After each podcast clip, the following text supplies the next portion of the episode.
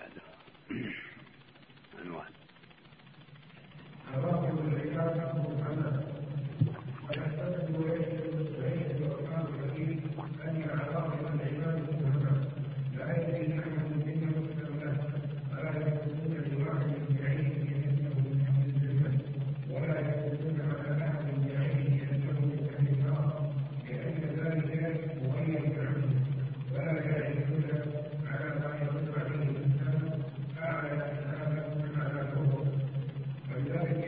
ولا إيه الأخيرة. ولا يعلمون. يعيبون. هنا.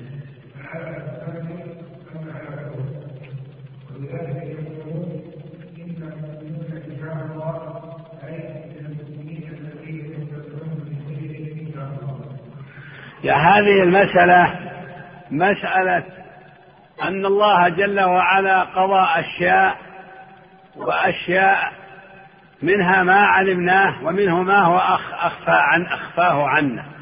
فقال جل وعلا هو, هو الذي الحمد لله الذي له ما في السماوات وما في الأرض وله الحمد في الآخرة وهو الحكيم الخبير. الحمد لله الذي خلق السماوات والأرض وجعل الظلمات والنور ثم الذين كفروا بربهم يعدلون هو الذي قضى أجلا وأجل مسمى عنده. قضى أجل يعني الأشياء التي عرفناها عرفت رزقك الآن. رزق اليوم عرفته رزق الساعة عرفته. الرزق اللي بالأمس عرفته. لكن الذي بعده لا تعلمه. كذلك عرفت أن الله خلقك وأوجدك وأنك ولدت في اليوم الفلاني. مثلا ومشيت الفلاني وفطمت في اليوم الفلاني وعشت وبلغت كل هذه مرت عليك وعلمتها وأجل مسمى عنده لا تعلم لا تعلم ما يكون فيه ولا تعلم ما يقضى فيه وما تدري نفس وما تدري نفس ماذا تكسب غدا وما تدري نفس بأي أرض تموت كذلك لا يعلم ما في الأرحام إلا الله ولا يعلم نزول الغيث إلا الله فكل هذه أمور مغيبة لا نعلمها. ولهذا فإن من هذه الأمور أيضا الشهادة بالجنة والنار. لا نشهد لأحد بجنة ولا نار ولا نحكم على أحد بإيمان ولا كفر. فلا نقول هذا الذي مات مؤمن مؤمن وهذا الذي مات كافر. ولا نقول هذا من أهل الجنة وهذا من أهل النار ولكننا نرجو للمحسنين ونخاف على المسيئين. أما من شهد له القرآن بأنه من أهل النار كأبي لهب فإنه من أهل النار. ومن شهد الله له أنه من أهل الجنة فهو من أهل الجنة. فمن بشر أخبرهم فمن بشر به بشرهم النبي صلى الله عليه وسلم أنهم من أهل الجنة فهم من, فهم من أهل الجنة وغير ذلك. وأما سائر الخلق فإننا نرجو بالنسبة للمسلمين نرجو للمحسنين ونخاف على المسيئين ونكفر بالصفة. ونقول من مات على الكفر من مات على الكفر فهو كافر. ومن مات على الإسلام فهو مسلم. هكذا بالصفة. ولا نجزم عن فلان الذي لا نعرف حاله ولا نهايته لا نجزم. ونقول احتمال ما نقول هذا أبدا. وإذا كان وإذا كنا نعرفه ونعرف أعماله الخير أو الشر فلا نجزم له بشيء. ولكن نرجو للمحسن ونخاف على المسيء. نعم. اللي بعده.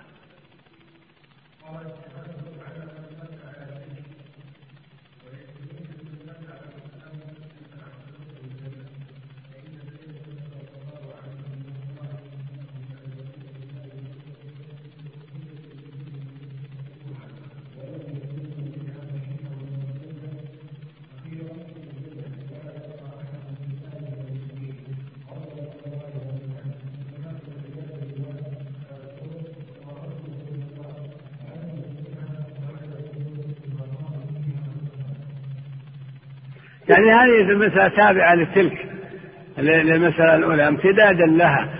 فمن مات على الكفر يقينا يعني عرفناه.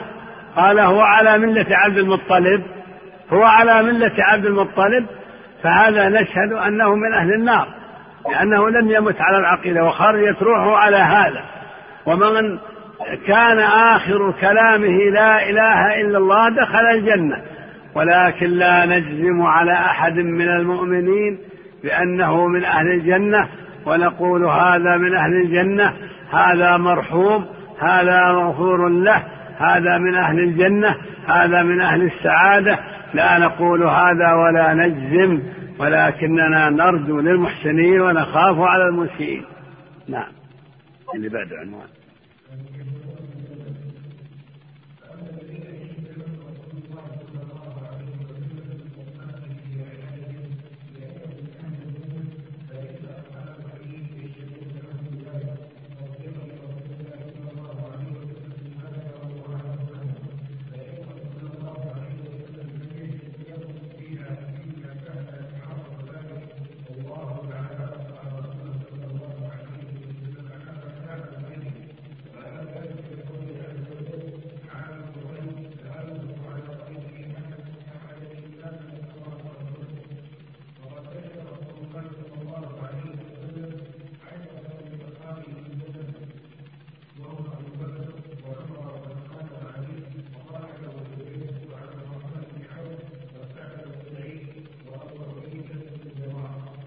وغيرهم.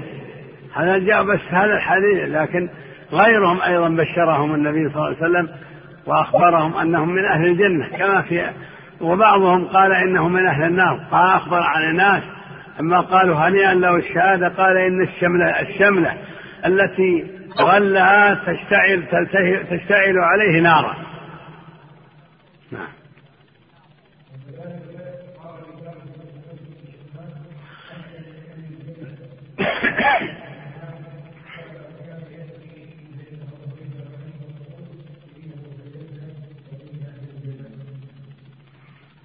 عكاشة بمحصن لما قال ادعو الله أن يجعلني منهم قال أنت منهم. يعني من السبعين المشهود له أن يدخل الجنة بغير حساب ولا عذاب غير ذلك. نعم عنوان بعده.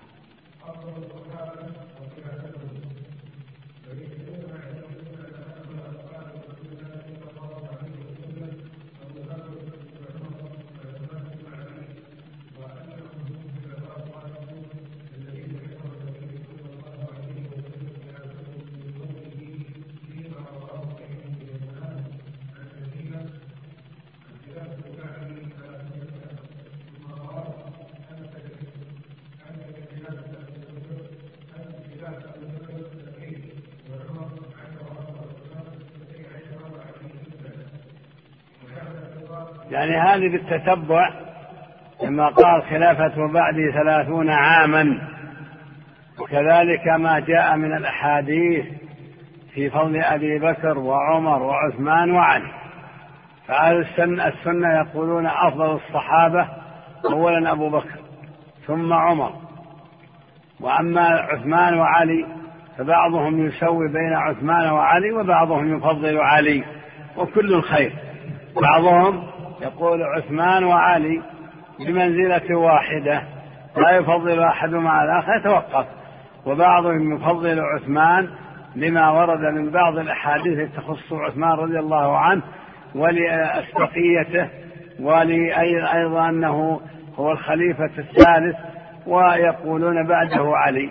وفي كل الخير سواء يعني جعلناهم في منزلة واحدة أو أعطينا أبو عثمان المنزلة الثالثة وعلي رضي الله عنه منزلة الرابعة. والرافضة تنكر فضل أبي بكر وعمر وعثمان وتقول علي أفضل منهم. أهل السنة يرتبونهم حسب ما جاء من الأدلة وأولئك يجورون في كلامهم. فأهل السنة لم يجحدوا فضل علي بل قالوا في علي خصال ما قالوها في أبي بكر وعمر يعني خصال لكن خصال أبي بكر أكثر وأكثر وخصال عمر تليه وخصال عثمان بعده بعدهما ثم الخصال التي لعلي لكن قد يختلف تختلف هذه الخصال. فعلي رضي الله عنه يعني في القضاء والحكم آه، لا يشق له غبار. فعرف بهذا رضي الله عنه وعرف أيضا بالشجاعة وعرف بأشياء وأيضا أبو بكر وعمر وعثمان فيهم خصال عظيمة. نعم.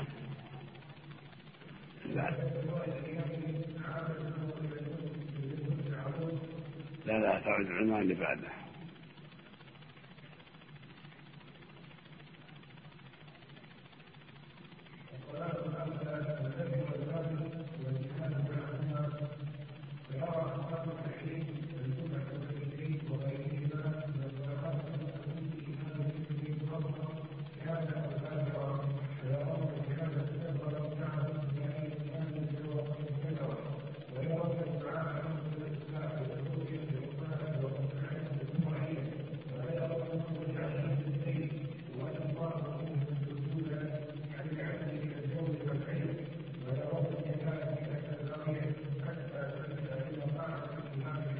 يعني كل هذه عقيدة أهل السنة والجماعة ومنهم أهل الحديث في الأئمة أئمة المسلمين وخلفاء المسلمين وحكام المسلمين الذين يقيمون الصلاة ويؤتون الزكاة ويأمرون الناس بإقامة شعائر الدين فهؤلاء وإن جاروا وإن ظلموا فإننا لا يجوز الخروج عليهم ويجب أن نمضي معهم إلى الجهاد في سبيل الله وقتال البغاة وخارجين على الدولة وخارجين على النظام.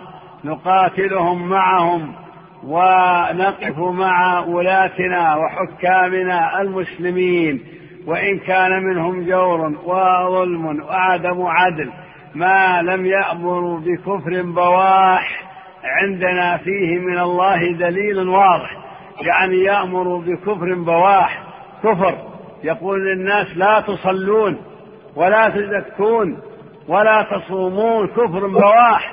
يأمرونهم بأكل الربا يقول كل الربا تعاملوا بالربا افعلوا الزنا اشربوا الخمور. يفعلون هذا ويأمرونهم به يأمرونهم به ويحملونهم عليه. فعند ذلك إن أمروا بالمعاصي لا نطيعهم وإن أمروا بكفر بواح خرجنا عليهم. وما دام أنهم يشهدون أن لا إله إلا الله وأن محمدا رسول الله وعندهم شيء من الجور والظلم فإننا لا نخرج عليهم بهذا. يقول عبادة بن الصامت رضي الله عنه في الحديث الصحيح بايعنا رسول الله صلى الله عليه وسلم على السمع والطاعة في منشطنا ومكرهنا وعسرنا ويسرنا وأثرة علينا وأن لا ننازع الأمر أهله. والبغاة والخوارج لا يطبقون هذا الحديث لا يطبقون هذا الحديث. فهم ليسوا مع الولاة لا في منشط ولا في مكره ولا في عسر ولا في يسر بل يخرجون عليهم. ويقاتلونهم ويكفرونهم ويستبيحون دماءهم وأيضا لا يريدون الأثر ولا الاستئثار بالأموال ولا بالرئاسة ولا بالرأي. يريدون أن يقاسموا الخلفاء والحكام الأموال ويقول ليش يأخذون هذا المال وليش لماذا يستقلون به ولماذا الرأي لهم وليس لنا رأي وإلى آخر ما يقولون. وينازعون الأمر أهله ويقول نريد كذا ونريد كذا ونريد أن يفعلوا وما فعلوا هذا خطأ ولا نريد ولا ننفذ هذا الأمر ولا ننفذ الأمر الآخر ولا ننفذ هذا النظام ولا نستجيب لهم.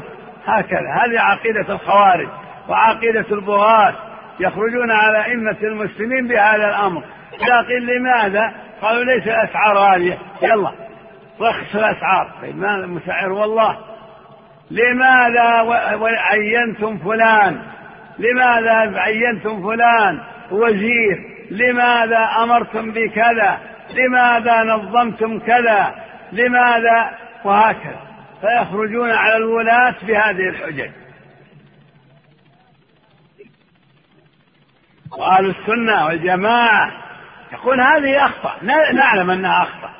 لكن نتحملها في سبيل الإصلاح في سبيل الأمن في سبيل الاستقرار.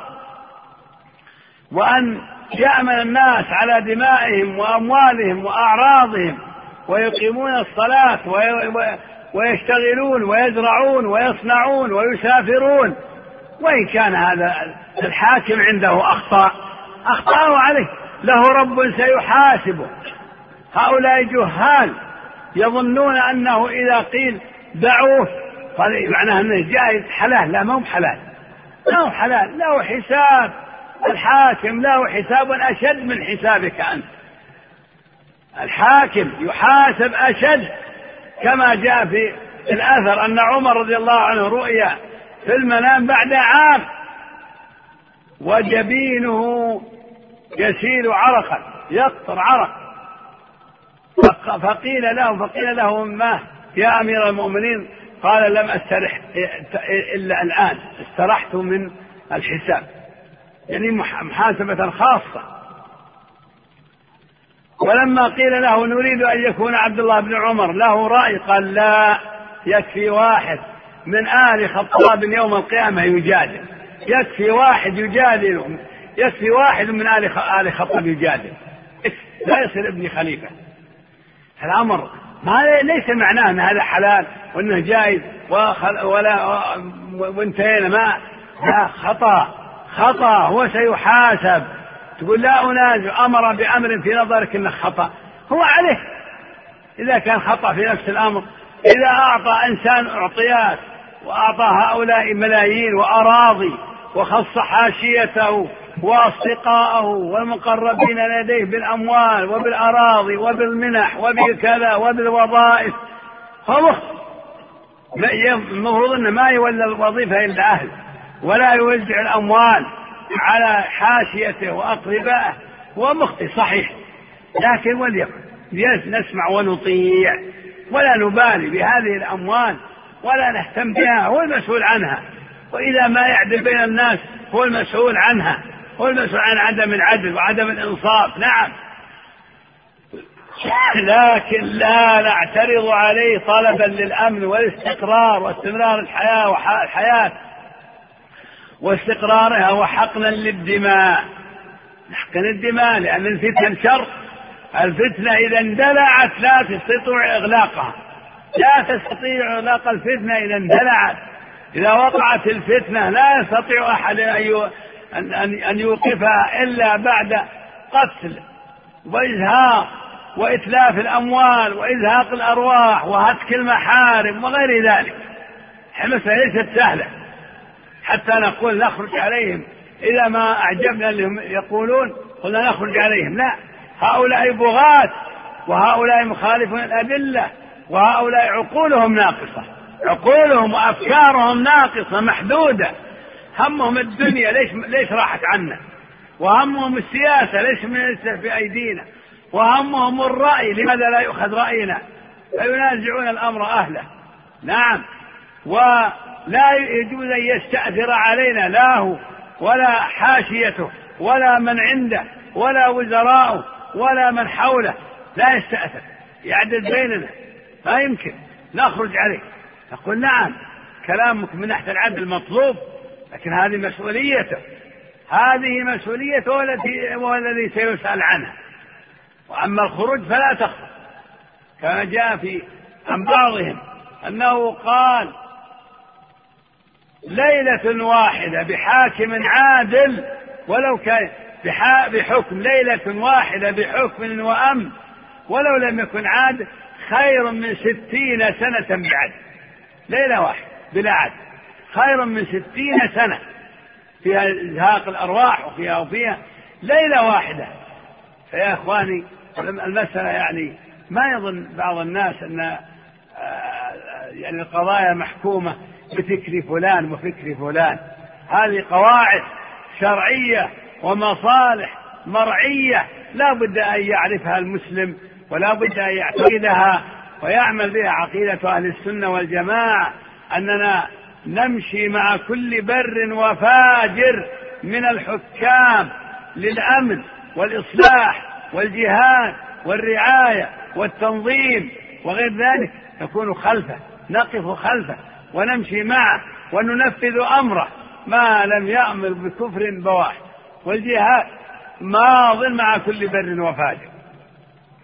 وهذه النقطة نذكر فيها ضوابط الجهاد الشرعي لأننا أصبحنا اليوم كل مسألة فيها جهاد جاهد جاهد. وكل ما وقعت قضية في في أقصى الدنيا أو في أدناها قالوا جهاد قالوا جهاد. هؤلاء لم يدرسوا العقيدة ولم يعرفوا الجهاد. فالجهاد أولا لا يكون إلا بإمام. إمام يقود الناس إلى الجهاد. إمام يرفع راية الجهاد ويجاهد في سبيل الله.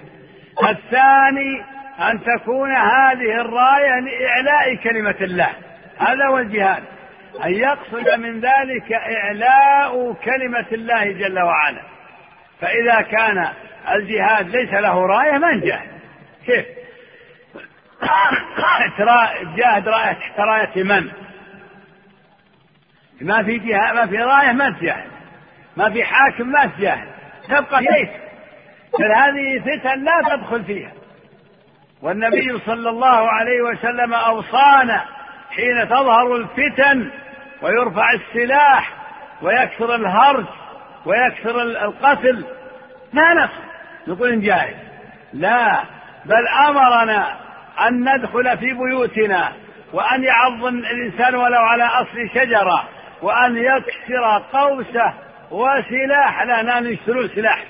يشترون دبابات يشترون أسلحة يجمعون متفجرات إلى آخره هذا خطأ. إذا جاءت الفتنة ادخل بيتك. ما دام راية مرفوعة ومرتبة ومنظمة ولإعلاء كلمة الله. أما أولئك المقهورين من الشعوب الذين اعتدي على أراضيهم فهم يدافعون عن أراضيهم. هم يدافعون. يدافعون عن أراضيهم حتى لو كان كافر. يتعدى على أرضهم يدافع عن أرضه يجاهد هو كافر اعتدى عليه كافر آخر كافر يجاهد كافر. لا يسمى جهاد هذا سمى قتال يسمى دفاع.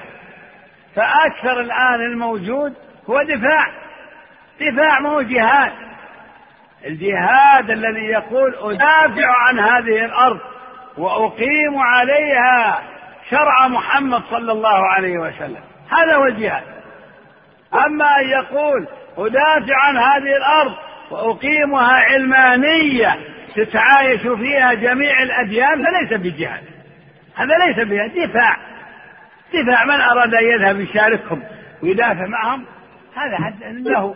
لأن فيهم مسلمين وفيهم يعني المساجد قائمة وشعائر الإسلام. ظاهرة عندهم خاصة مثل الصلاة والأذان ظاهر ويقول أذهب أدافع مع هؤلاء المظلومين يذهب. لكن ما سميه جهاد في سبيل الله سمى دفاع دفاعا عن هؤلاء وردا لأموالهم ودفاعا عن أموالهم وأعراضهم. حتى الكفار لو كان مثلا كافر بينك وبينه عهد يعني بينك وبينك بينك وبينهم عهد. أنك تنصر من نصره يعني إذا أحد اعتدى علينا تدافع عنه وإذا اعتدى عليك أحد نحن ندافع عنك ما في شيء.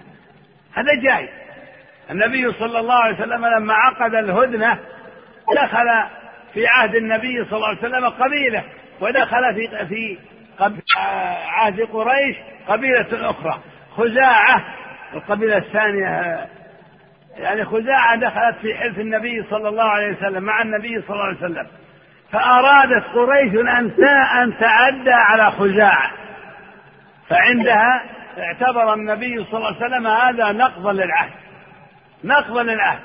قريش نقضت العهد. فجاء أبو سفيان وصلى مع النبي يعني وأتى إلى النبي صلى الله عليه وسلم المسجد. فلما انتهى من الصلاة تكلم. وقال إننا على عهدنا وخائف وقد سمع بأن النبي سيغزو مكة. وإننا على عهدنا. ولقي أبو بكر وقال نحن على عهدنا وقال لعمر ولعثمان ولبعض الصحابة نحن على عهدنا. يثبت العهد. وكلهم لم يردوا عليه بشيء لأن النبي لم يرد عليه بشيء. ثم بعد ذلك جهز النبي صلى الله عليه وسلم الجيش وغزا وفتح مكة. يعني ورى بغيرها لئلا يعلموا ثم فتح مكة. لماذا؟ لأن قريشا نقضت العهد. نقضت عهد عهد الهدنة. في يجوز يكون بين المسلمين وبين الكفار هدنة وعهد. ما في بأس. ليش الناس يجهلون؟ ليش الجهل هذا بالشريعة وبالأحكام؟ الأحكام تحتاج إلى دراسة وإلى معرفة. النبي صلى الله عليه وسلم لما آه يعني لما وصل إلى المدينة عاهد القبائل الثلاث اليهود. عاهد وبعد ذلك لما نقضوا العهد قاتلهم وطردهم وسبى بعضهم وقتل بعضهم وأجلى بعضهم إلى آخره. فالعهد يجوز مع الكفار يجوز. والرئيس المصري تذكرون اللي يذكر منكم لما ذهب إلى إلى إسرائيل القدس وعاهد يعني مع اليهود. صار بينهم وبينهم حلف وصلح واعتراف حتى ينسحبوا عن أجزاء كثيرة من الأرض. من سيناء قال الناس ما يجوز ما يجوز عهد اليهود. هم أخذين أرضهم بيرجع لي عنها وبيكف عن الحرب. هذا اللي رأى هو في, في وقته. فالناس قاموا واستنكروا هذا وبالتالي قتلوه. فهذا من الأخطاء. لا بد من فهم الأحكام. لا بد من فهم الأحكام. يجوز أن الإنسان إذا خاف على المسلمين يعني يستسلم حتى للكفار. إذا شاف هجمتهم قوية وأنها رايحة الأرض المسلمين رايحة رايحة يعطيهم عهد ويعطيهم حتى بعض الأرض. شيء يكفل به ولو بعض بلاد المسلمين. يجوز. إذا رأينا القوة صارمة ما لنا ما لنا يعني خيار. ما لنا خيار ماخوذين ماخوذين مية بالمية. هذا يمكن للحاكم أن يعاهد ويهادن ويصالح ويدفع شيء من الأرض يدفع شيء من يمكن يمكن هذا. يعني حسب ما يراه الحاكم المسلم. لكن الجهل أبدا. لا يعرف الناس هذه الأحكام ويجهلونها ويعني يعترضون عليها إلى غير ذلك من الأمور. نعم. العنوان اللي بعده.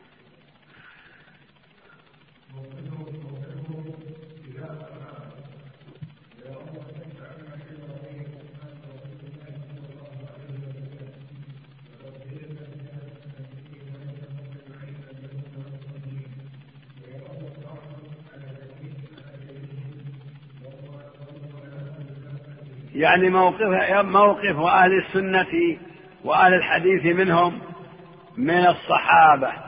موقفهم أولا الكف عما جرى من الصحابة. ما نقول الصحابي الفلان أخطأ ولا نقول فلان أخطأ ولا نقول الحاكم علي أخطأ ولا معاوية أخطأ. ما نقول هذا أبدا. نكف عما جرى بين الصحابة. لا نأتي لقضية وقعة الجمل ولا غيرها وقعة الصفين وغيرها. يجب أن نكف عما جرى بين الصحابة رضي الله عنه ومن جانب آخر أيضا نترضى عن أصحاب رسول الله صلى الله عليه وسلم. ونعرف فضلهم وأن أحد وأن أي أحد لو أنفق مثل أحد ذهبا ما بلغ مد أحدهم ولا نصيفا ولا نجرم أحدا منهم أبدا. ونترضى عنهم جميعا كما ترضى الله عنهم ورضي عنهم. الله رضي عنهم جل وعلا وتاب عليهم. قال قد تاب الله على النبي والمهاجرين والأنصار الذين اتبعوه في ساعة العسرة. وقال جل وعلا والسابقون الأولون من المهاجرين والأنصار والذين اتبعوهم بإحسان رضي الله عنهم ورضوا عنه أما الرافضة فإنهم يكفرون. ويجرمون أصحاب رسول الله صلى الله عليه وسلم ويرمونهم بالنفاق وبالكذب وبغير ذلك. هذا لا شك أنه مضاد لما جاء في الكتاب العزيز. ومن لم يترضى عن أصحاب رسول الله ويقول إن الله قد رضي عنهم ورحمهم كلهم السابقون الأولون وأهل بيعة الرضوان وجميع أصحاب رسول الله صلى الله عليه وسلم الذي لا يترضى عنهم فهو يرد هذه الآيات. ومن رد حرفا من القرآن فهو كافر. من رد حرفا من القرآن فهو كافر. شام أبى شام أبى الله يقول لقد تاب الله على النبي والمهاجرين. وأنت تقول ما تاب الله عليهم؟ تعارض كلام الله. والله جل وعلا يقول رضي الله عنهم ورضوا عنه. تقول لا الله ما رضي عنهم. كيف يعني هذا الرافضي يقول الله ما رضي عنه. ما رضي لا عن فلان ولا عن فلان ولا عن يرمون أمهات المؤمنين وخاصة عائشة رضي الله عنها. والله جل وعلا برأها.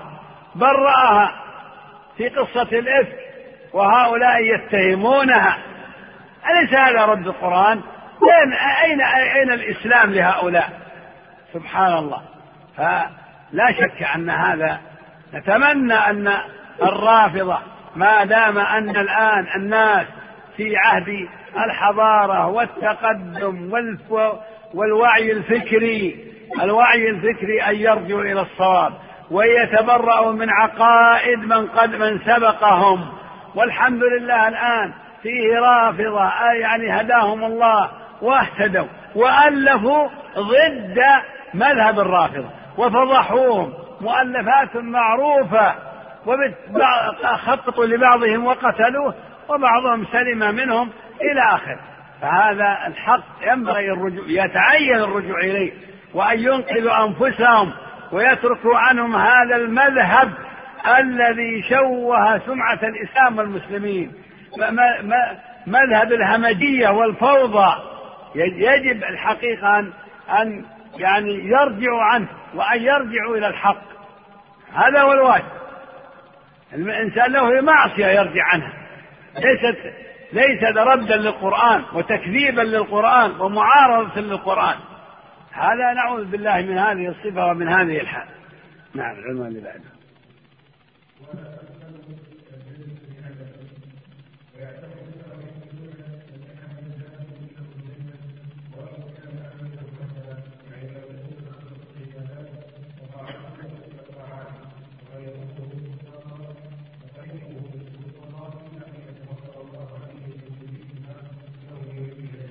يعني يعني يعتقدون أن أحدا لا يدخل الجنة بعمله يعني جزاء عمله ولكن بسبب عمله. لن يدخل الجنة أحد بعمله. قالوا ولا أنت يا رسول الله؟ قال إلا ولا أنا إلا أن يتغمدني الله برحمته. وأما قوله جل وعلا ادخلوا الجنة بما كنتم تعملون أي بسبب عملكم. فالأعمال الصالحة فإيماننا وتصديقنا واتباعنا لما أمرنا الله به والقيام بالتكاليف الشرعية كل هذه سبب لدخول الجنة. سبب لدخول الجنة. أما دخول النار فبالأعمال. بالأعمال. لأن الله لا يظلم أحدا. فمن دخل النار فبعمله. بعمله. ومن دخل الجنة فبفضل من الله جل وعلا. لماذا؟ لأنك أنت إذا عملت لو كانت من باب الموازنة كم عمرك؟ يعني سبعين سنة صافي كلها في عبادة. منها خمس سنين عشر سنين خمسة عشر سنة قبل البلوغ. وبعد ذلك سبعين سنة أن تعبد الله على علم وعلى يقين وعلى حق ومتبع للسنة. طيب نعطيك سبعين سنة في الجنة. إذا كانت المسألة جزء لكن لا. من, من مات على الإيمان وعلى الحق وعلى الهدى وعلى الاستقامة مطيعا لله فإنه من أهل الجنة أبد الأبد. إذا المسألة في صارت سبب. مسألة سبب وليست جزاء هذا صار جزاء نجيب الميزان ونازل ولهذا قصة الرجل الذي عبد الله بين جبلين وقبض وهو ساجد يقول الله له يوم القيامة أدخلك الجنة بعملك أم برحمتك؟ قال لا يا ربي بعملي. أنا ما عصيتك أبدا أنا مطيع لك. ولا أعرف المعاصي ولا أعرف أحد. أنا بين جبل عبدت الله طيلة حياتي. فقال الله صدق عبدي. نعم أدخلوا أدخلوا الجنة بعمله جيبوا لنا النعم اللي أعطيناها أول. شوفوا خذوا نعمة البصر. ضاعوا عمله. هذه السنين الطويلة. وبصره في كفة وعمله في كفة فترجح نعمة البصر فقط. نعمة البصر فقط. وأنت كم عندك من نعمة؟ أربعين نعمة مئتين نعمة. نعم عظيمة كبيرة ظاهرة ونعم خفية لا تعلمها. فإذا عقيدة أهل السنة والجماعة وأهل الحديث منهم أنه لا يدخل الجنة أحد بعمله بل بفضل الله ورحمته. نعم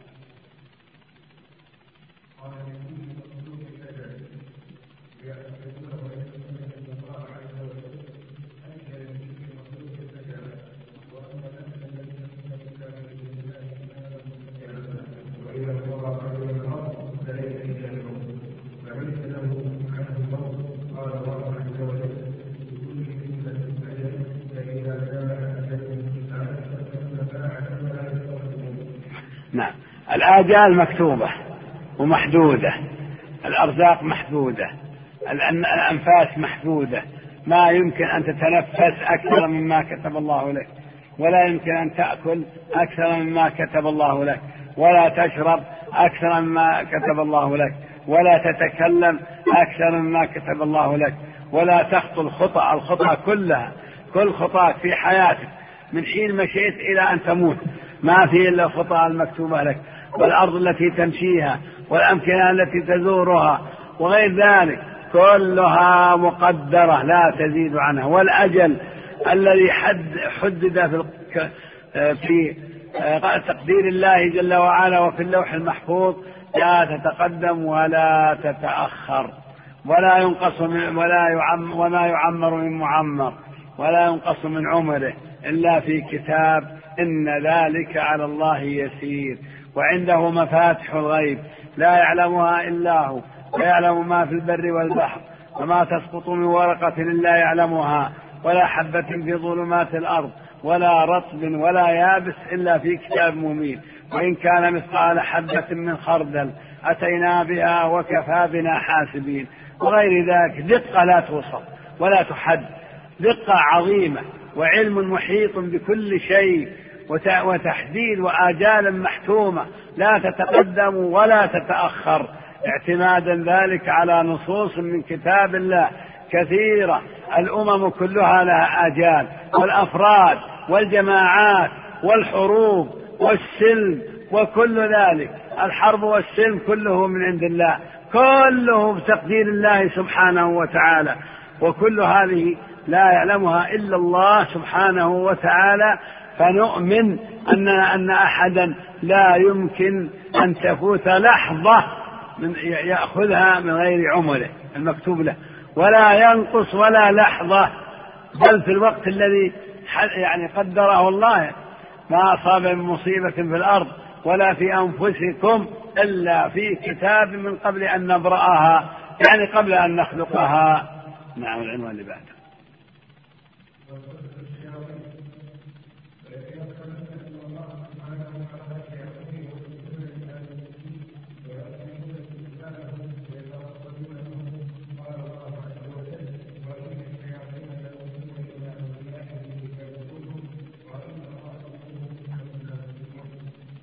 يعني هذه عقيدة أهل السنة والجماعة أن الله جل وعلا ابتلى ابن آدم وذريته آدم وذريته بالشيطان الرجيم.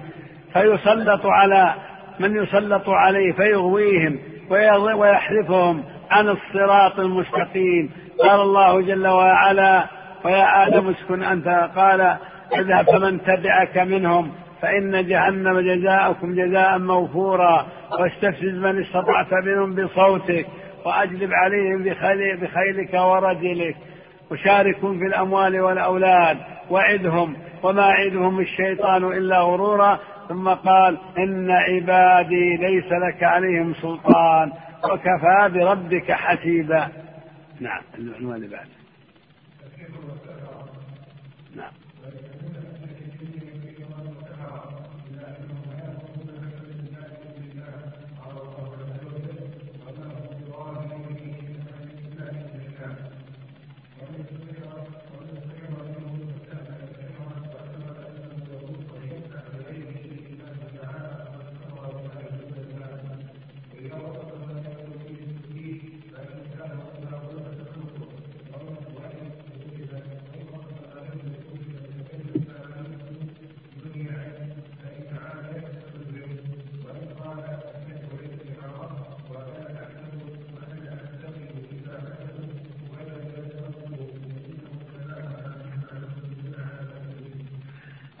من عقيدة أهل السنة والجماعة وأهل الحديث منهم أن السحر والسحرة موجود وأنه واقع وأنهم لا يضرون أحدا إلا بإذن الله وأن منه أن له حقيقة ومنه تخييل. قال الله سبحانه وتعالى وأوحينا إلى موسى أن ألق عصاك فإذا هي تلقف ما يأفكون. فوقع الحق وبطل ما كانوا يعملون. وقال جل وعلا يخيل إليه من سحرهم أنها تسعى. يخيل إليهم ألقوا حبالهم وعصيهم وقالوا بعزة فرعون إنا لنحن الغالبون. وقال أنهم يعني ضللوا وسحروا أعينهم وسحروا أبصارهم حتى خيل لهم أنها حقائق تتحرك وهي مجرد سحر للأبصار. وأهل السنة والجماعة يؤمنون بذلك كله لكن لا يضر شيء منه إلا بإذن الله. ومن استباح السحر فإنه يكفر لأن الله حرمه وحكم على من فعله بالكفر. ومن ظهر أنه أنه ساحر وجب قتله وضرب عنقه بالسيف إذا ثبت أنه ساحر يتعاطى السحر ويعمل به فإنه يقتل ولا يجوز إبقاؤه ولا إنظاره. العنوان اللي بعده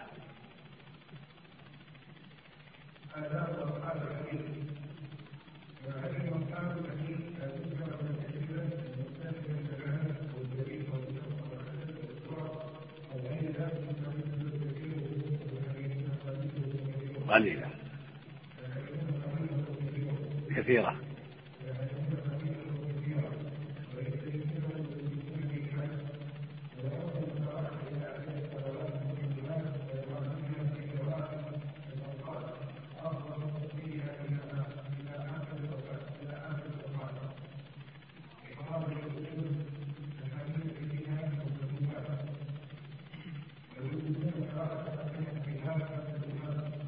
يعني هذه مسائل يعني يبين عقيدة أهل الحديث فيها وهي قضية آه، مثلا آه، إيش أول قضية؟ نعم تحريم المسكرات قليلها وكثيرها تحريم الخمر وسائر المسكرات والمخدرات والتي تغطي العقل مهما كان نوعها فإنهم يحرمونها ويرون إقامة الصلوات في أوقاتها وأن لا يؤخرونها عن أوقاتها وسائر الواجبات. نعم هذه عقيدة ويرون قراءة الفاتحة يعني أنها ركن من أركان الصلاة ولكن في بعضها خلاف ولا يضر لله لأن هذه من فروع الدين. مثلا لو رأى واحد أن الفاتحة ليست واجبة على المأموم بل ينصت إلى أو يعتمد على قراءة الإمام في الجهرية يكفي هذا. مسائل خلافية فروع يعني كل مسألة لها بحث مستقل. نسمعها وهي معروفة لدى الجميع ولله الحمد الخلاف المعروف في كل مسألة. ولو أن الوقت يعني مثلا يسمح لا استدعى كل نقطة من هذه مثلا دروس ليس درسا واحد. دروس ليس درس لكننا نمر عليها لنعلم ما عليه أهل الحديث. نعم.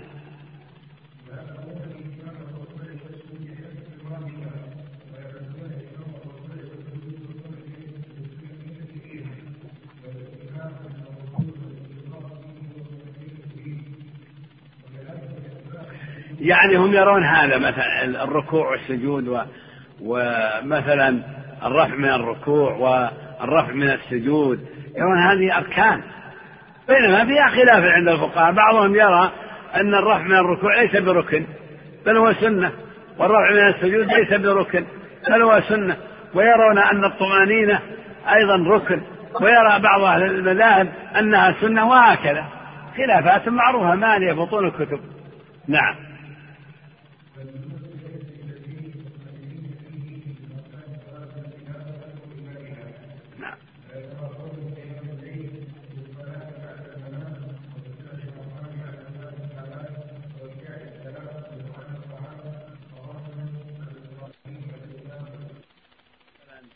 الرفع من الركوع والرفع من السجود. يقولون هذه أركان. إنما فيها خلاف عند الفقهاء. بعضهم يرى أن الرفع من الركوع ليس بركن بل هو سنة. الرفع من السجود ليس بركن بل هو سنة. ويرون أن الطمأنينة أيضا ركن. ويرى بعض أهل المذاهب أنها سنة وهكذا. خلافة معروفة. مالية بطون الكتب؟ نعم.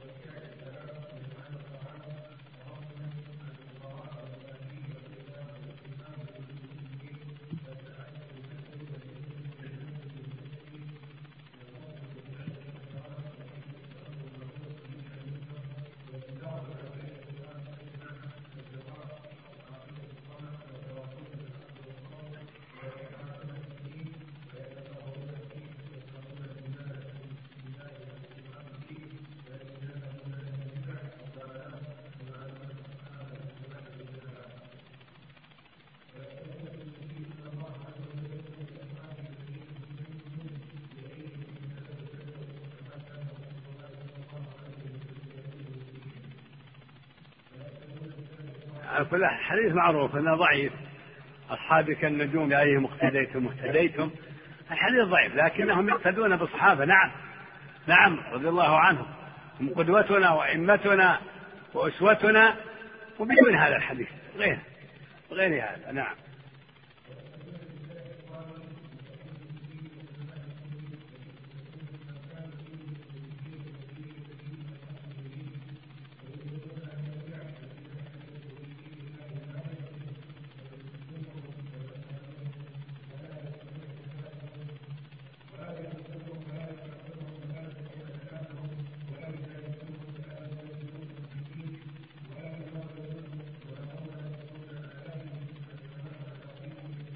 على كل حال أهل البدع يعني لا يحبونهم ولا يجالسونهم ولا يناقشونهم إذا أيسوا منهم.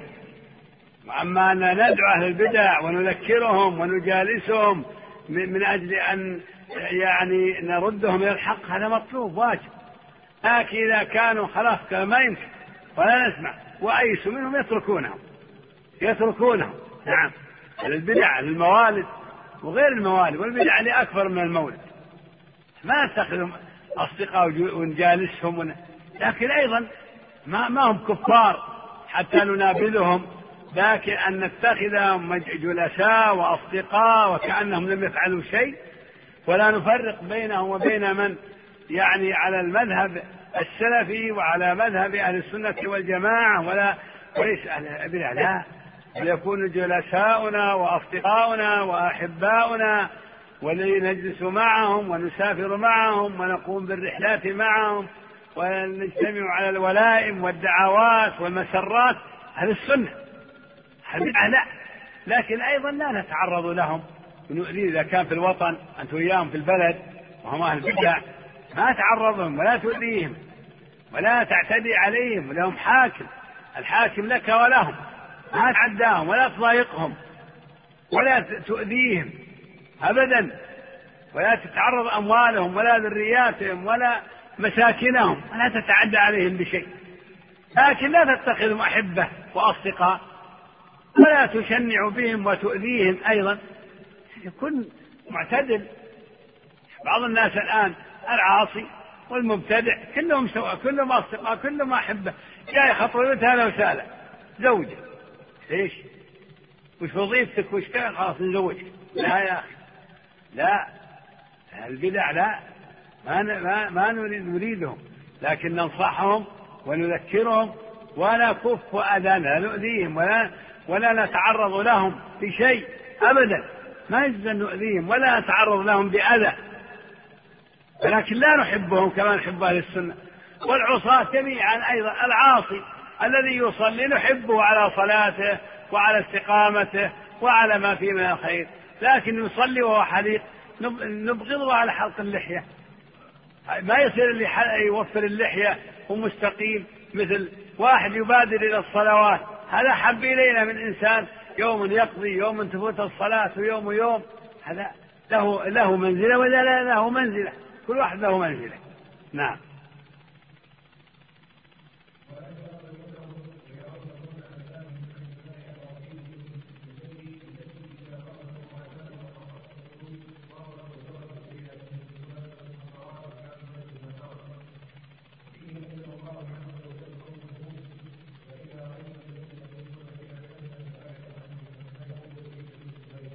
ما نعطيهم.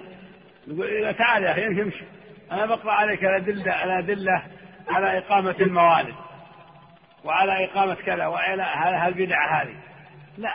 ما دام إنك قرأتها من أول وعرفت وعرفت أدلتها من أول ما كل يوم تستمع له تأثر عليك. واحد يقول لك تعال نبين لك ان, إن علي أفضل وأنه أولى بالخلافة خلنا اسمعك وأن درست في العقيدة وعرفت خلاص انتهينا. ما نبدأ ولا إحنا عارف على يقين. ما يوم لا تعير الباطل سمعك لا تستمع لأباطيلهم. ما دام إنك عرفتها من أول وعرفت الحق بدليله وعرفت الباطل بدليله وعرفت وعرفت خلاص يكفي لا تستمع إلا الحق لا تستمع الباطل. نعم.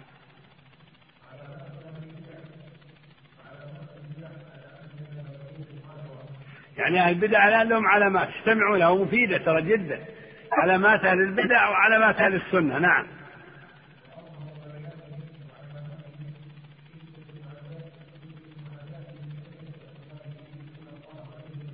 يعني أولا أهل البدع ما يبغون أهل الحديث يبغضونهم يكرهونهم كراهية شديدة. إحنا من ما نبالغ ولا نزيد في كراهيتهم على ما يستحقون. نعم.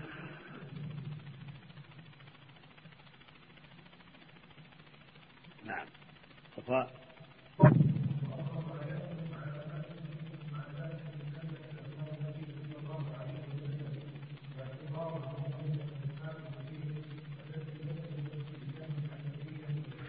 يسمونهم الحشوية. يسمونهم الحشوية ويسمونهم المشبهة ويسمونهم أهل البدع المعتزلة والأشاعرة والجهمية. يسمون أهل الحديث وأهل السنة يسمونهم الحشوية. لأنهم يقولون بأن الله جل وعلا في جهة العلو ويسمونهم المشبهة لأنهم يثبتون لله الأسماء والصفات. يقول هذا يسمونه ممثلا لأنه يمثل الله بخلقه تعالى الله وتقدس عما يقول هؤلاء. أهل السنة والجماعة يثبتون لله ما أثبته لنفسه وينفون عن الله ما نفاه عن نفسه. نعم.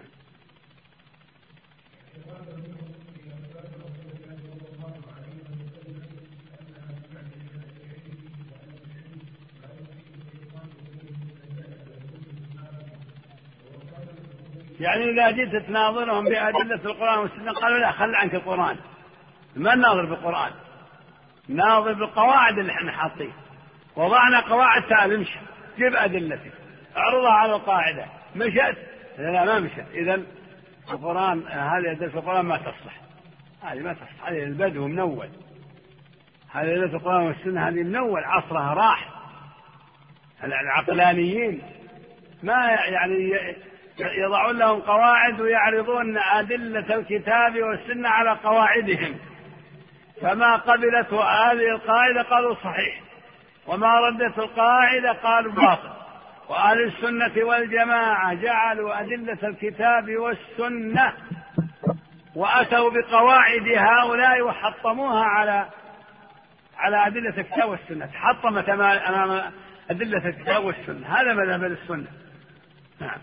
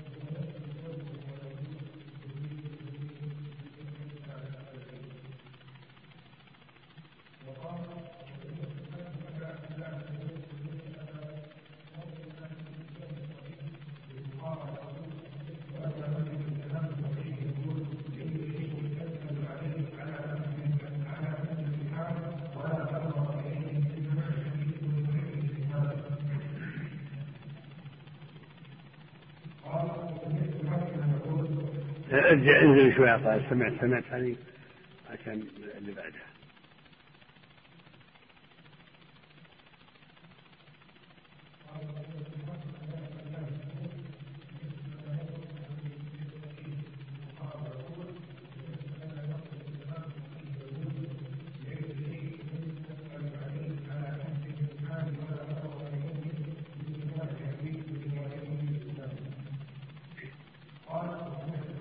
انزل انزل شوي شوي اللي بعد اي تجاوز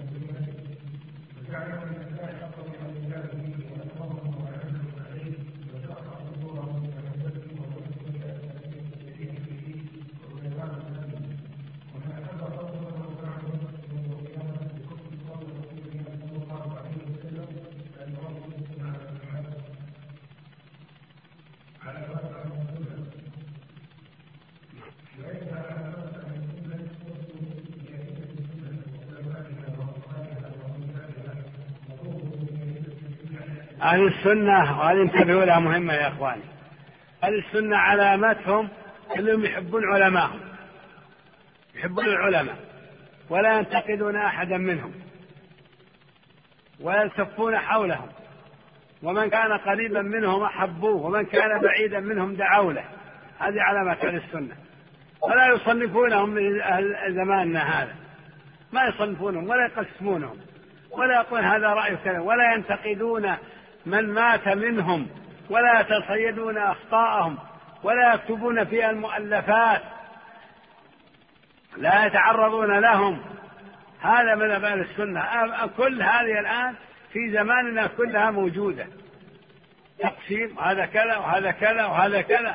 كل هذا مخالف لعلامات أهل السنة. أهل السنة يحب بعضهم بعض ويقدر بعضهم بعض. وإذا رأوا عند أحد منهم خطأ ناصحوه فيما بينهم. نعم.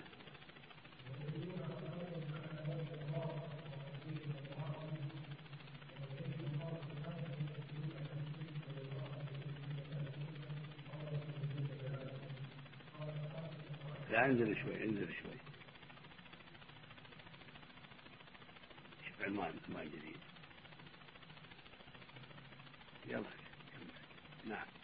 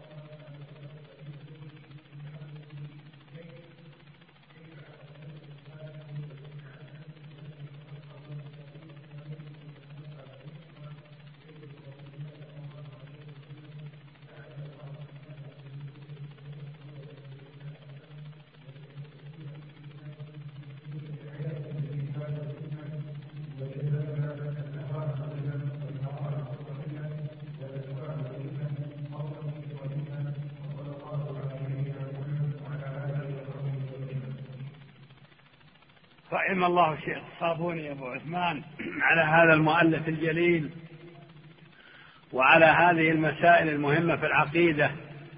نسأل الله جل وعلا أن يتغمده برحمته ويغفر له ولنا وأن يتوب علينا جميعا وأن يوفقنا لاتباع السنة والبعد عن البدعة ومحبة أهل الحديث وأهل العلم عموما. ونسأل الله جل وعلا أن يجمع قلوبنا على التقوى ويجمع كلمتنا على الحق. إنه على كل شيء قدير. وصلى الله وسلم على نبينا محمد وآله وصحبه وسلم. استغفر الله استغفر يا سلاه قدم لنا كم سؤال.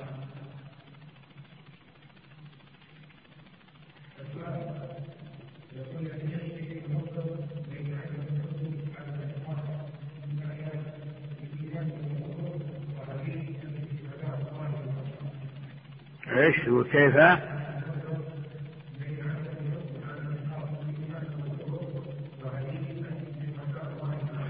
أنتم شهداء الله في الأرض. المراد إذا مر إنسان وصفناه بالخير آه، فيجب على الجميع أن يقولوا نعم خاصة إذا كان مثل جنازة. أنتم شهداء الله في الأرض على جنازة. جنازة مسلم قالوا نعم هذا الرجل في خير. محافظ أنتم شهداء الله في أرض. وإذا جاءت جنازة وتكلموا فيها فأنتم شهداء الله في أرضه أما إيش اللي يقول الجامع بين إيش؟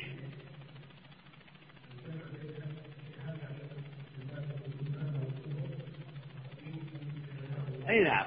الشهادة على أن هذا مؤمن في غير اللحظات لكن أنتم شهداء الله في الأرض من شهد له الناس بالخير؟ وعرف به وكانت سيرته حميدة ومنهجه سليم. من حين عرفناه نشهد له بالخير. ومن عرف بالانحراف وقول الباطل واتباع البدع فنشهد عليه. نعم. ما ما في تعارض أصلا. نعم. السؤال بعد.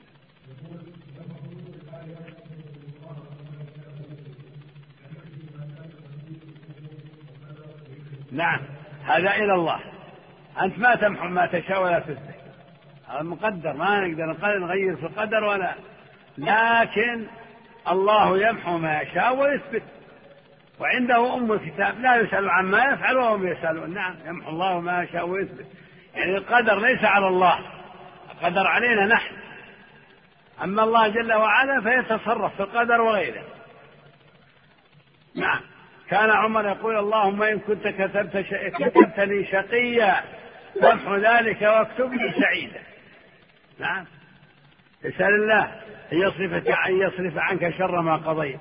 شر ما قضى. اللهم اصرف عنا شر ما قضيت. نعم.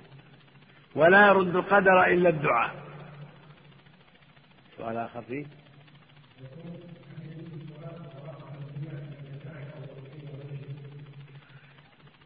الذين يدعون إلى بدع بدعهم ويأمرون بها ويجمعون الناس عليها لا يصلى خلفهم إلا إذا فرضه الحاكم عليه نعم.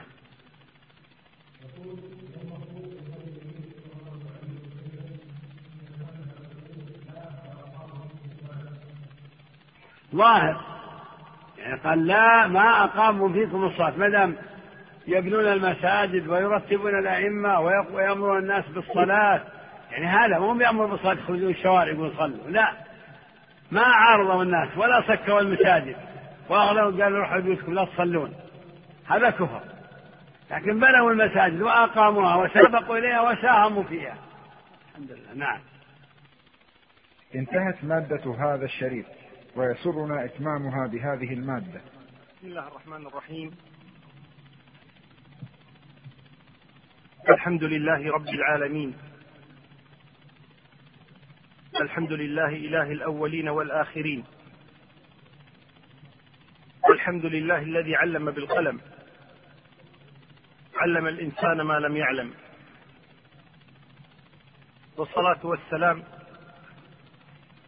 على خير من علم وتعلم وعلم. أما بعد فإن طلب العلم الشرعي من أعظم الأمور التي يتقرب بها العبد إلى الله جل وعلا وينال فيها الزلفى.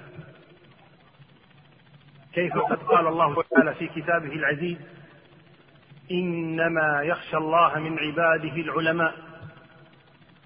وذلك أن الإنسان كلما ازداد علما ازداد قربا لله جل وعلا وصارت له مكانة. عند الله جل وعلا. ولذلك قرن الله شهادة العلماء بشهادته فقال شهد الله أنه لا إله إلا هو والملائكة وأولو العلم قائما بالقسط. لا إله إلا هو العزيز الحكيم. فطلب العلم فريضة على كل مسلم كما جاء في الحديث عن النبي صلى الله عليه وآله وسلم. وقد نظم إخوانكم قربة لله جل وعلا دورة علمية شرعية يريدون بها أن يكونوا سببا في نشر هذا العلم الشرعي. فينالوا الزلفى عند الله جل وعلا. فكانت هذه الدورة التي استضافوا فيها الشيخ الفاضل الدكتور صالح السدلان واستضافوا كذلك الشيخ الفاضل أبا عمر حاي الحاي واستضافوا كذلك الشيخ الفاضل أبا الحارث الشيخ عدنان عبد القادر وأرادوا لذلك كله أن ينالوا أجرا أولا عند الله تبارك وتعالى ثم كذلك أرادوا أن ينشروا الخير في هذه الأمة كما يسعى غيرهم إلى نشر الفساد وهم كذلك يسعون إلى نشر الخير. نسأل الله تبارك وتعالى أن يثبتهم وأن يثيبهم وأن يوفقهم وأن ينفعنا وإياكم بهذه الدورة العلمية. وإن كانت قصيرة في وقتها إلا أنها لا شك ستكون نافعة.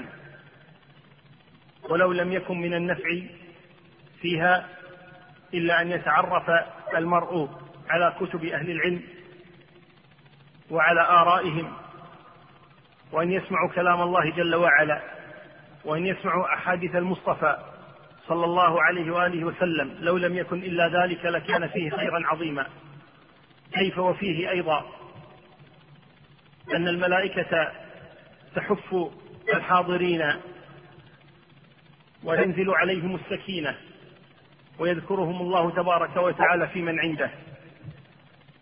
ثم إنهم يتعلمون من العلم ما شاء الله تبارك وتعالى. فالمهم أن يحرص كل واحد منا على أن يفرغ نفسه في هذا الأسبوع. جمعة سبعة أيام خروج في سبيل الله تبارك وتعالى. يحرص على هذه الدورة بما فيها من علم فيستفيد علما ويستفيد أجرا وتعرفا على كتب أهل العلم فيكون داخلا في قول النبي صلى الله عليه وآله وسلم من سلك طريقا يلتمس فيه علما سهل الله له به طريقا إلى الجنة. فنسأل الله جل وعلا كما جمعنا في هذا المكان المبارك أن يجمعنا في جنات النعيم. اللهم آمين. ومن يسمع إخواني قد وكل إلي إخوانكم حفظهم الله تبارك وتعالى. ان اقوم بالتدارس معكم كتاب البيوع من كتاب منهج السالكين للإمام عبد الرحمن بن ناصر السعدي. رحمنا الله تبارك وتعالى وإياه. المتوفى سنة ست وسبعين وثلاثمائة وألف من الهجرة. هذا الشيخ هو شيخ شيخنا أبي عبد الله محمد بن صالح بن عثيمين رحمه الله تبارك وتعالى. وقد كتب الله تبارك وتعالى لكتب الشيخ عبد الرحمن السعدي القبول. وقد وقد انتشرت انتشارا طيبا ونفع الله بها كثيرا. ومنها هذا الكتاب المختصر في الفقه المسمى بمنهج السالكين. سار فيه تقريبا على منهج الإمام أحمد بن حنبل رحمه الله تعالى. وإن كانت له آراء يجتهد فيها فهو مجتهد في المذهب. وقد رأى إخوانكم أن يكون درسنا في هذا الكتاب حتى نتم من خلاله كتاب البيع كله. ونسال الله تبارك وتعالى أن يكون ذلك. وقد تم تقسيم كتاب البيع على سبعة أيام. بحيث نتم قراءة كتاب البيع كله كتاب البيع كله إن شاء الله تعالى من خلال هذه الجلسات في هذه الأيام السبعة. فنقول مستعينين بالله جل وعلا. إن الله سبحانه وتعالى أرسل الرسل مبشرين ومنذرين. وأنزل معهم الكتاب. وقد جعل الله تبارك وتعالى رسالة نبيه محمد صلى الله عليه وآله وسلم خاتمة الرسائل. وجعل شريعته أكمل الشرائع. وبه ختم الله تبارك وتعالى الأنبياء والمرسلين وبشريعته ختم الشرائع كلها ونسخت ما كان قبلها. هذه الشريعة لما كانت ناسخة لجميع الشرائع السابقة أراد الله لها أن تكون كاملة من كل وجه فما تركت شاذة ولا فاذة إلا وأتت بها وأتت بحكمها وأتت بحكمها إما عن طريق النص عليها من الكتاب أو السنة أو تكون بالنظر والقياس بحيث تلتقي المثيلات بمثيلاتها وتأخذ حكمها. فالقصد أن هذه الشريعة هي أكمل الشرائع مطلقة. واهتمت بجميع شؤون الناس. ومن هذه الشؤون التي اهتمت بها هذه الشريعة شأن المعاملات بين الناس. والمعاملات بين الناس مهمة جدا. ولذلك جعل الله تبارك وتعالى أطول آية في كتابه العزيز هي آية الدين وهي من المعاملات. وخص الله تبارك وتعالى المعاملات بكثير من الاهتمام. فذكر كثيرا من أحكامها في كتابه العزيز. وأما في السنة فحدث ولا حرج. عما جاء عن النبي صلى الله عليه وسلم في المعاملات في البيع والشراء والوقف والهبة والعطية والعارية والإجارة وغيرها من الأحكام التي سنقف عليها إن شاء الله تبارك وتعالى في دروس في دروسنا هذه.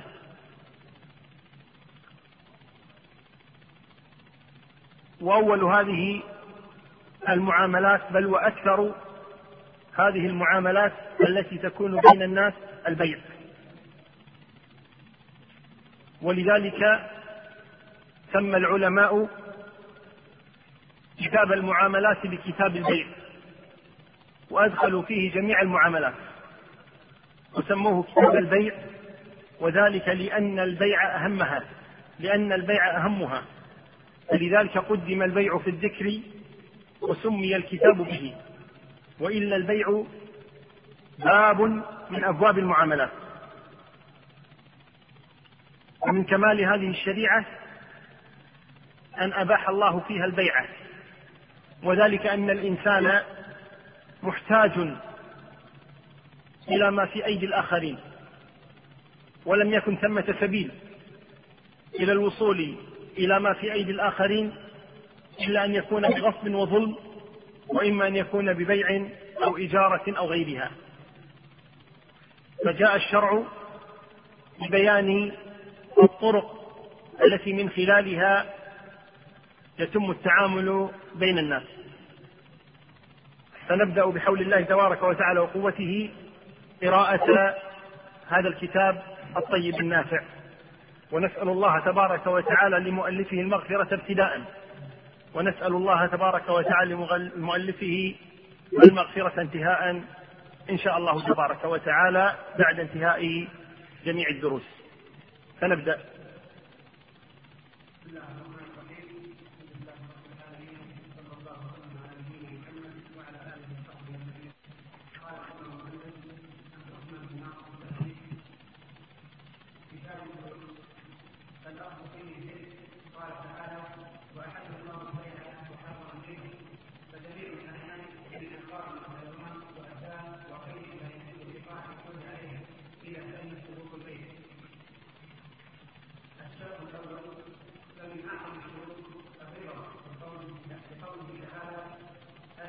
إلا.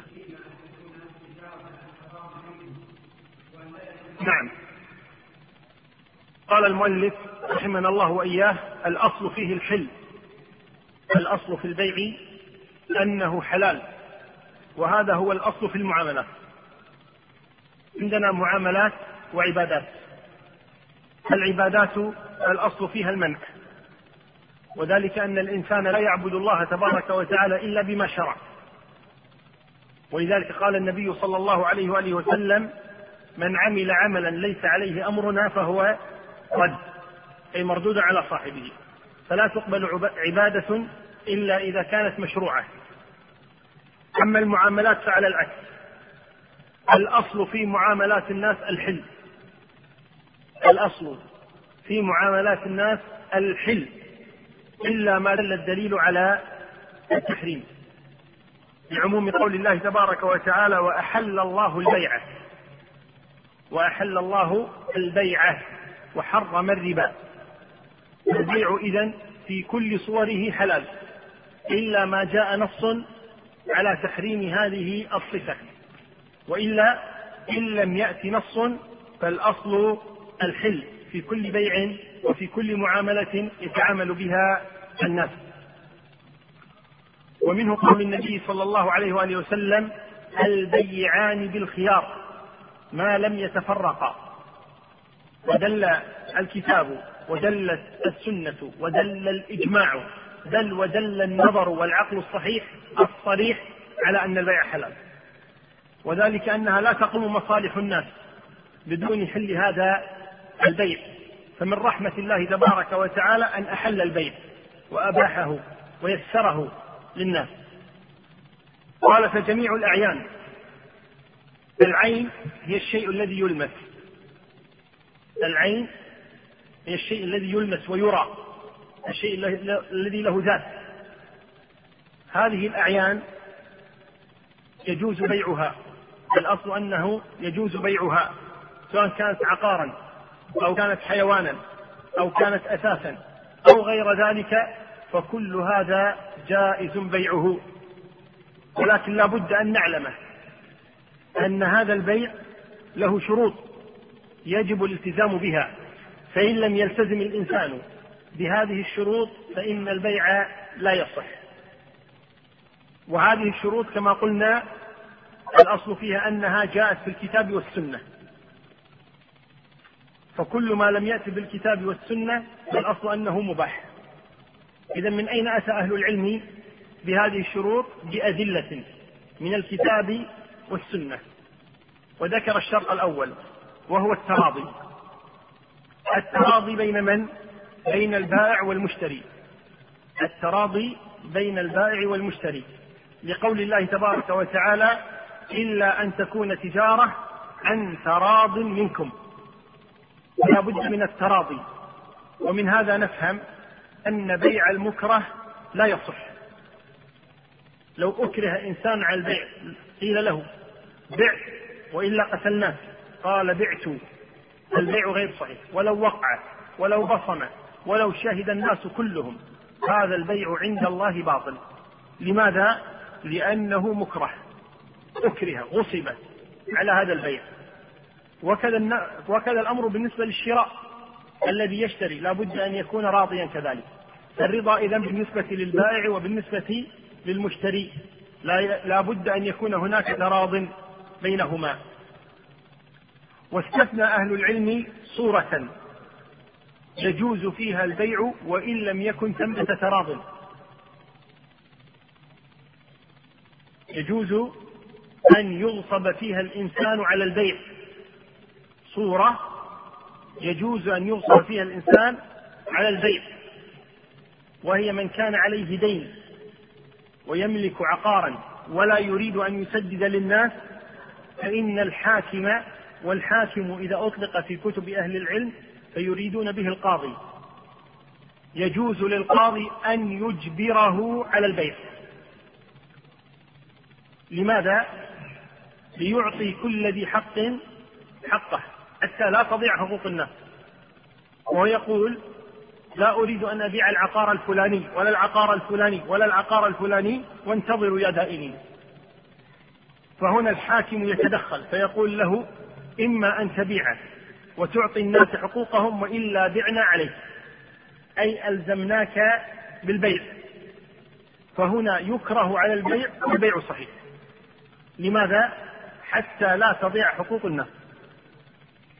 وإلا لقام كثير من المفسدين في الأرض بأكل حقوق الناس ودعوى أنه لا يبيع إلا عن تراض فاستثنيت هذه المسألة وجاز البيع عن غير رضاه إذا متى يجوز البيع عن غير رضاه؟ كيف الدين؟ اشرح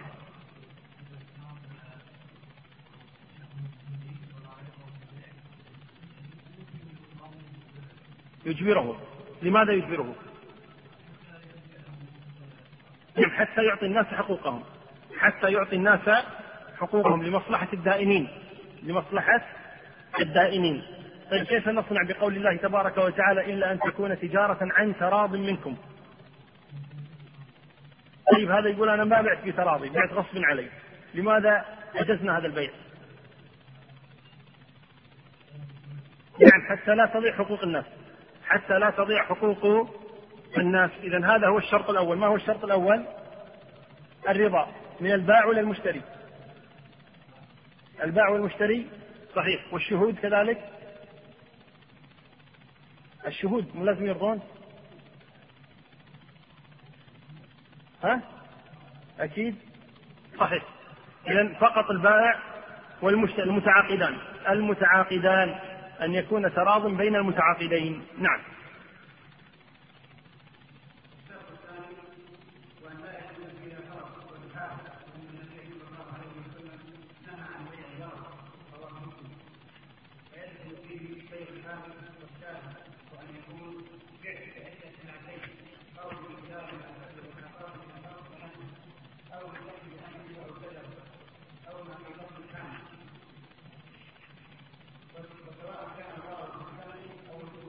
نعم.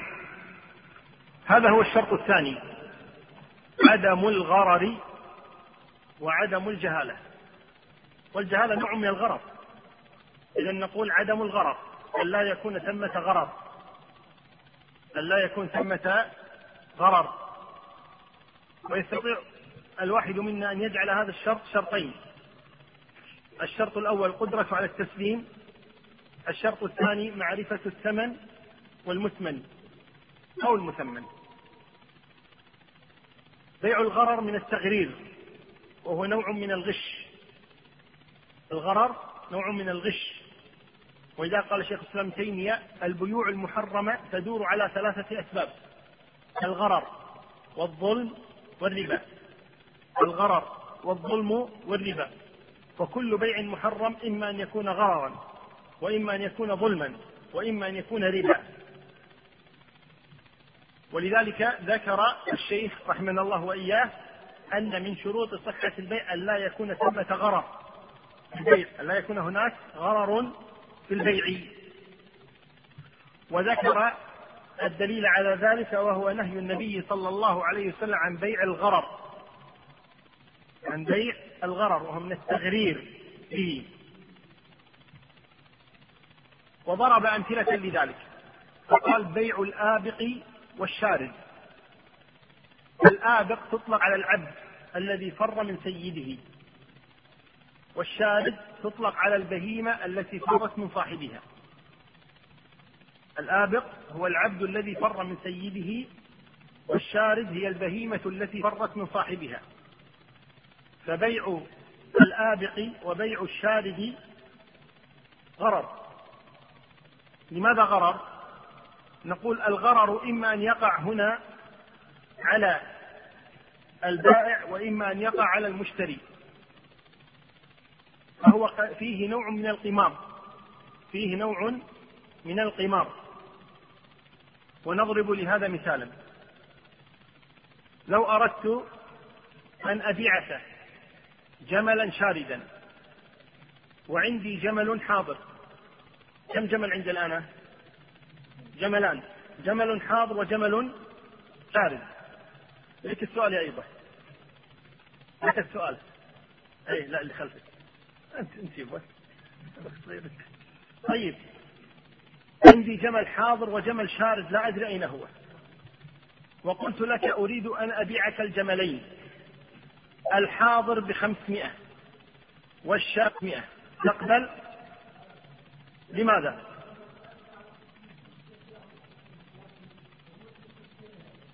الشارد ولا الحاضر الحاضر بخمسمائة تقبل؟ خمسمائة. والشارد بخمسمائة؟ إيه. احتمال تجده؟ أقول لك ابحث عنه. يمكنك تجده. إيه. طيب لو قلت لك الحاضر بخمسمائة والشارد بألف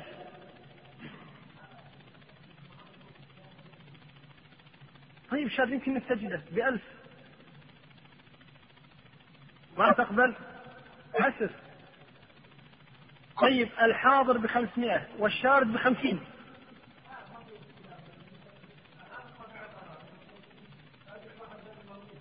طيب بس لك لك منفعة. خمسين أبيعك إياه شارد. يمكن تلقاه 450 مخبات يمكن ما تلقاه.